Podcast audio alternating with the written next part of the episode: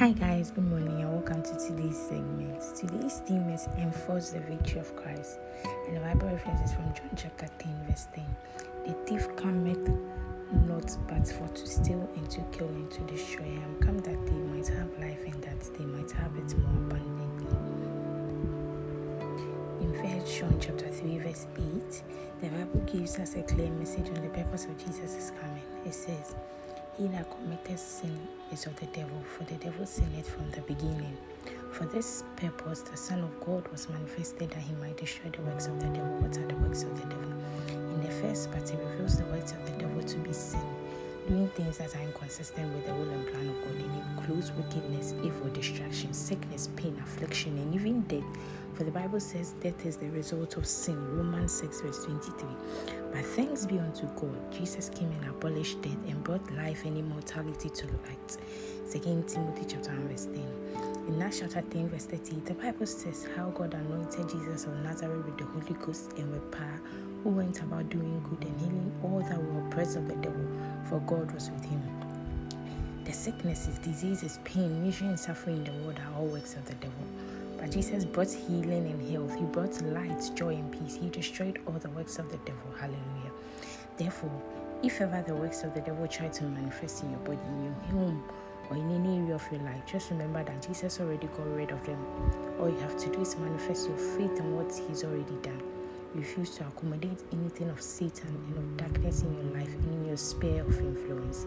Hebrews 2 14 to 15 says, For as much then, as the children are partakers of flesh and blood, he also himself likewise took part of the same, that through death he might destroy him that had the power of death, that is the devil, and deliver them who through fear of death were all their lifetime subject to bondage.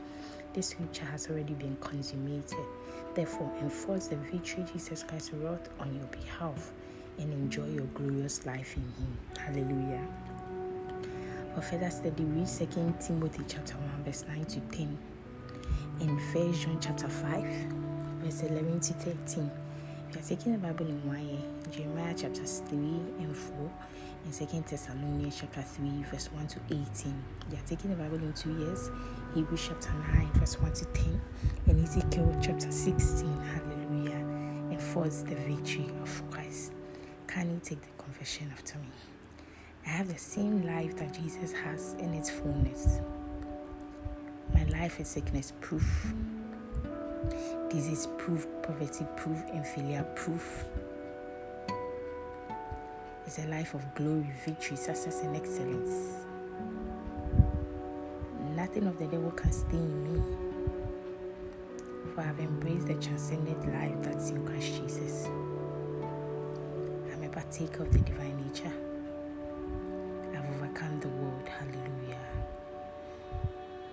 Enforce the victory of Christ.